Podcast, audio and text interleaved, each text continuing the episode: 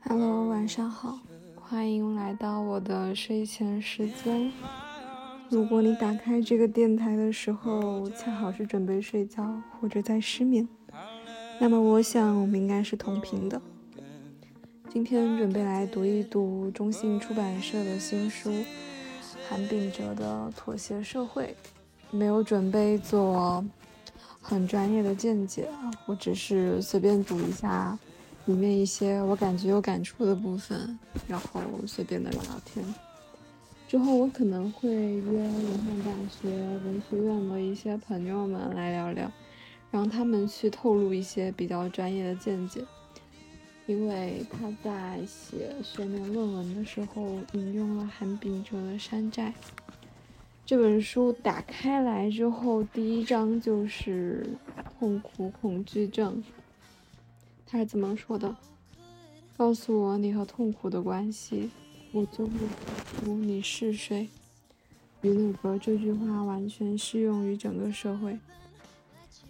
告诉我你和痛苦的关系，我就会说出你是谁，我是谁，以及我和我的痛苦的关系纠缠在了一起。痛苦变成了一种解读一个人的密码。可能一个人的生活就在一种。对于痛苦的诠释之中，完成了。你为什么而痛苦？你就在意什么？也就隐藏着你是谁的秘密。接下来他说有一种普遍的对痛苦的恐惧，人们对所有痛苦状况避之不及，甚至连爱情的痛苦也变得可疑起来。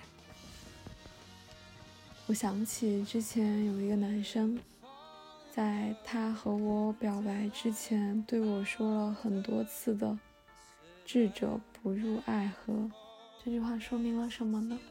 其实我之前和我一个朋友，我们叫他华兄吧，我和华兄聊天，然后聊到了一些过去让我感觉到非常痛苦的事情，然后呢，他就和我说。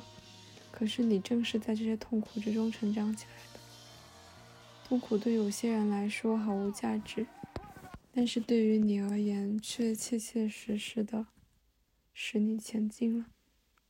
这也许是一种对我的安抚和安慰。书里说，如今的痛苦恐惧症基于一种范式转变，就连心理学也在附和。我们生活在一个试图消除一切否定性的肯定社会，痛苦之否定性却不容置疑。比如说，从苦难心理学这种消极的心理学，转去研究健康、幸福、乐观主义的积极心理学，人们在想方设法避免负面的想法，用正面的想法取代它。这种积极心理学甚至让痛苦也臣服于绩效逻辑。企图将人类塑造成为对痛苦极其不敏感的、永远感觉到幸福的功绩主体。我觉得这句话很有意思，又很讽刺。于是他就开始点题了：妥协社会今日之痛。他说，妥协社会与功绩社会相伴而生，因为痛苦被我们看作是一种虚弱的象征，它是要掩盖或者优化的东西，它没有办法。和功绩和谐共存，而苦难的被动性在能所支配的主动社会中没有立足之地，痛苦被剥夺了所有表达的机会。第六页，当艺术领域尚遵从自己的形式逻辑，与消费领域泾渭分明之时，人们还不期待它能讨喜。艺术家们亦与商业保持着距离。那时，人们还认同阿多诺的名言：“艺术是对世界的陌生化。”对我读这一段，只是为了读这一句话，读阿多诺的这一句：“艺术是对世界的陌生化。”艺术须得使人惊异，扰人不安，惹人心乱。它要能令人感到痛苦才行。艺术在他处逗留，于陌生之中在家。出现了一个德语，很有意思。他说：“恰恰是这种陌生性，使艺术品身披光晕。痛苦是一道裂隙，那是全然他者得以进来的地方。”我觉得，在文段之中穿插着的德语，让我觉得这本书有一种。别样的魅力。阿多诺曾说：“鸡皮疙瘩是最初的美学画面，它将他者的侵入表达出来。无法站立的意识是被物化了的意识，它没有能力产生经验，因为经验就其本质而言是一种痛苦。在这种痛苦中，存在着本质性的他在，相对于惯常的东西。”而揭示出自身。译文引自海德格尔的《巴门尼德》，读起来的时候就有一种非常非常海德格尔的感觉，我忍不住想要再读一遍。鸡皮疙瘩是最初的美学画面，它将他者的侵入表达出来，因为经验就其本质而言是一种痛苦，在这种痛苦中。存在着本质性的他在，相对于惯常的东西，而揭示出自身。拒绝一切痛苦的生命，也就是被物化了的生命。唯有被他者触动之感，才能使生活、使生命鲜活起来。那我也许可以解释我为什么每天都被 B 站的评论气得不行。我自从做了 B 站的 UP 主，然后。涨了那么两三千粉丝之后，就经常会有一些很奇怪的评论，比如说什么你恰饭啊，你接广告，我没有恰饭啊，就我也愿意恰饭，只不过是没有金主妈妈找我而已嘛。然后你分享一些美食，也会有人在下面跟你杠精，我觉得我太容易生气了，我被人一攻击我就很生气，然后我就想。我也许应该在我的舒适圈里，然后不要去看评论。但是他是怎么说的呢？他说：“拒绝一切痛苦的生命，也就是被物化了的生命。”好吧，但是他说的是拒绝一切痛苦，我还是有很多无法拒绝的痛苦，对吧？比如说痛经什么的，我只是想拒绝一部分，不是很有逻辑的痛苦罢了。唯有被他者触动之感，才能使生命鲜活起来。这样就读完第一个部分了。第二个部分叫幸福强制。福柯在《规训与惩罚》一书中指出，规训社会利用痛苦的形式更为神圣，要对其进行严格的考量。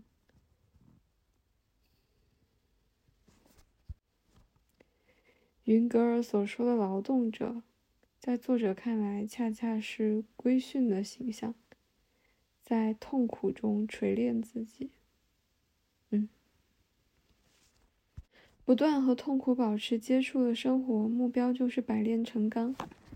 这个过程听起来真的让我想起那种高考试诗：百炼成钢，接受痛苦，选择规训。这是一种衡水模式。当然，你工作之后可能也会进入这样的一个体系，不管是工厂还是体制，都很有可能。受到规训的面孔是封闭的，目光聚焦在一个固定的点上，而敏感的人所拥有的精致脸庞则紧张、犹疑、多变，任由自己经受各种各样的影响和刺激。刚才我的脑海里出现一个 vlog 的场景，各种各样的脸。犹疑的行人，然后配文就是紧张、犹疑、多变。对抗痛苦中说，越能苦中寻乐的人就越深刻。一个人如果未曾深入人类的痛苦，也就无法从内心最深处笑出声来。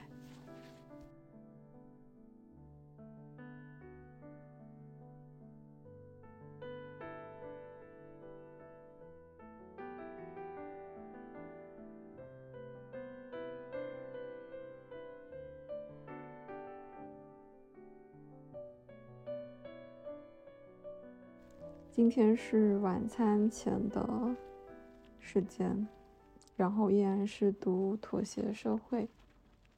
明天我就要回学校了，所以这应该是我下次回来之前最后一个晚上睡在我的床上。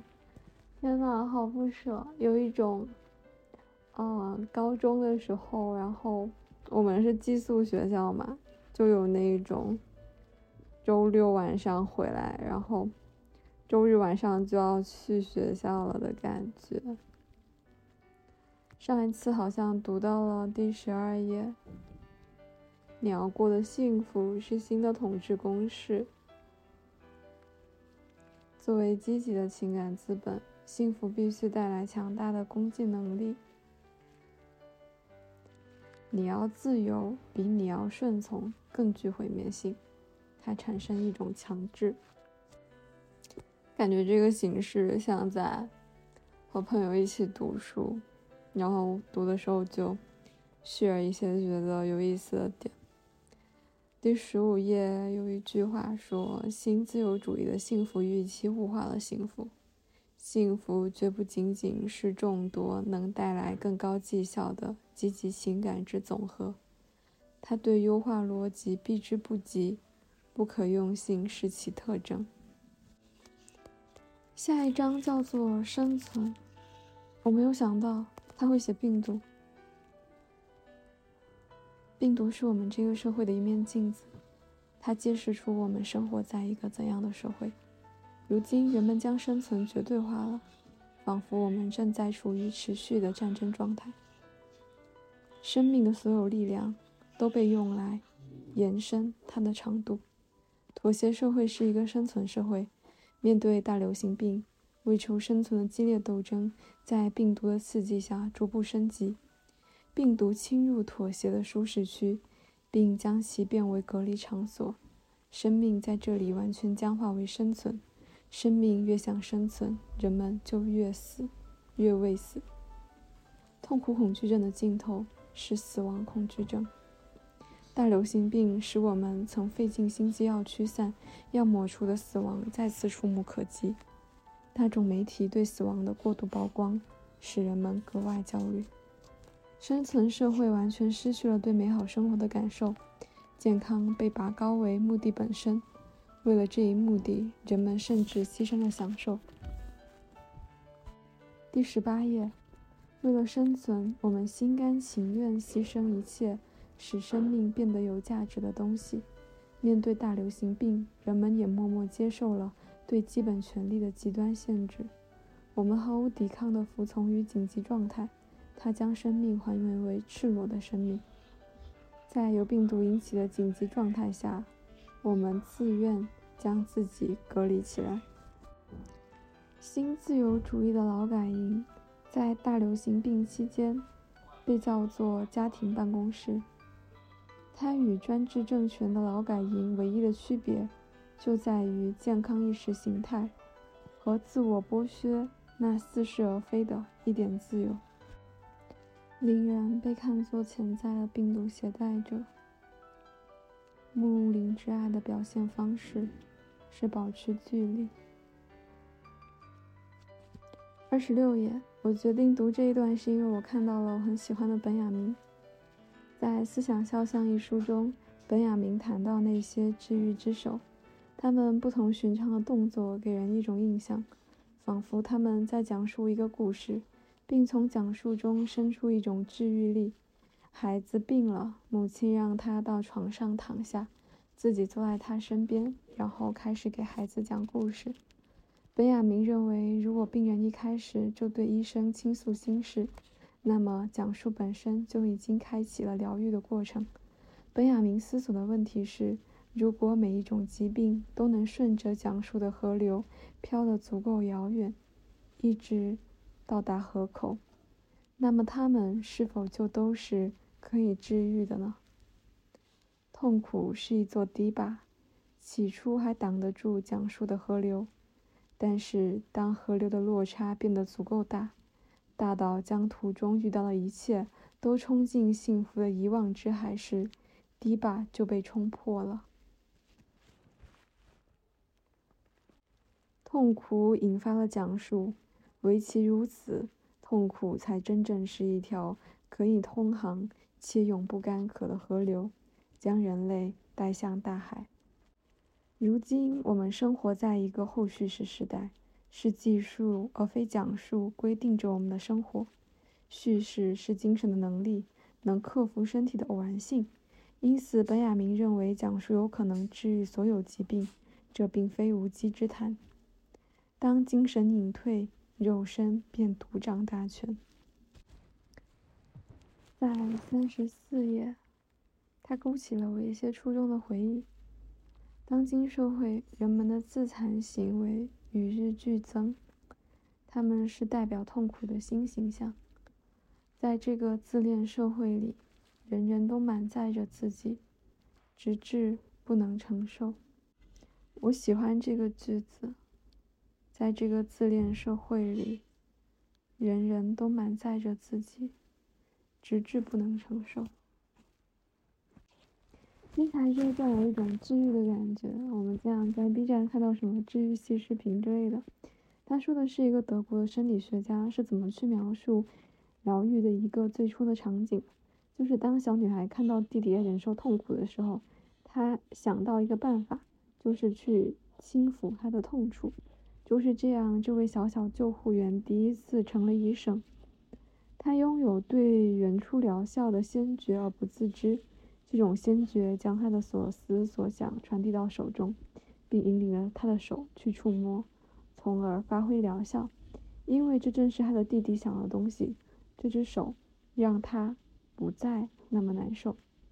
被姐姐的手触碰的那种感受，进入到他与他的疼痛之间，而在这种全新的感受面前，痛苦便隐退了。这种关于触摸的讨论，好像在《优生优育》里面有很多。就是我其实会非常喜欢和，就是你精神上认可和链接的人之间发生这种触摸，然后它里面说的是，在这种全新的感受面前，痛苦便隐退了。如今的我们距离疗愈的原初场景越来越远了，得到有治愈之效的关怀，比如感受到被触摸、被嘘寒问暖这样的经验也越来越少了。我们生活在一个孤立和隔绝与日俱增的社会，自恋和自私又加剧了这种孤立，竞争在增加，团结和同情在减少。啊，就是飞速的在联系我的日常经验，然后发生一种阅读的共鸣。这些因素也进一步把人们隔绝开来，孤独感、缺乏亲密体验，无疑是痛苦的强化剂。慢性疼痛也是身体渴望关注和亲近，或者说渴望爱的呐喊。它生动地告诉人们，如今触摸已经很少发生了。显然，我们缺乏他者的治愈之手，再多的止痛药也替代不了治愈的原初场景。